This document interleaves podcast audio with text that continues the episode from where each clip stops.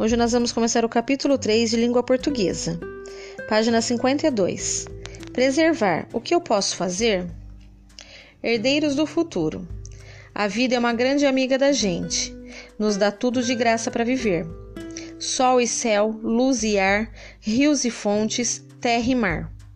Somos os herdeiros do futuro. E para esse futuro ser feliz, vamos ter que cuidar bem desse país. Será que no futuro haverá flores?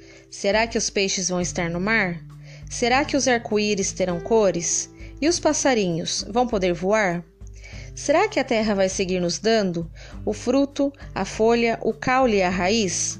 Será que a vida acaba encontrando um jeito bom de a gente ser feliz?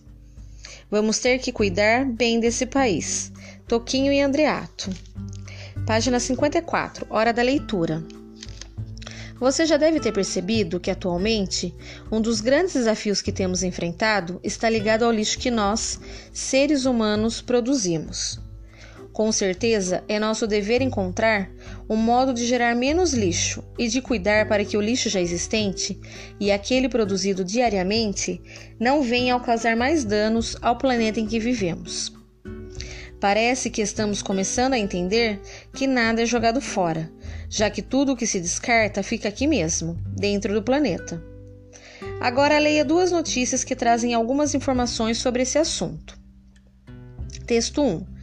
Quase todo o lixo eletrônico do Brasil é descartado de maneira errada. 18 meses é o tempo médio de vida de um novo smartphone. Conforme o novo aparelho chega às lojas, outros tantos são aposentados, e assim o que era um artigo quase fundamental vira um problema. O mesmo acontece com computadores, televisões, videogames e câmeras fotográficas. No final, sobram 44,7 milhões de toneladas de lixo eletrônico todo ano, o equivalente a 4,5 mil torres Eiffel. A estimativa é que, em média, sejam descartados quase 7 quilos de lixo eletrônico para cada habitante do nosso planeta por ano, mas apenas 20% do lixo eletrônico do planeta é reciclado. Por aqui, somente 3% são coletados da forma adequada. Texto 2. Seis informações chocantes sobre o plástico no meio ambiente.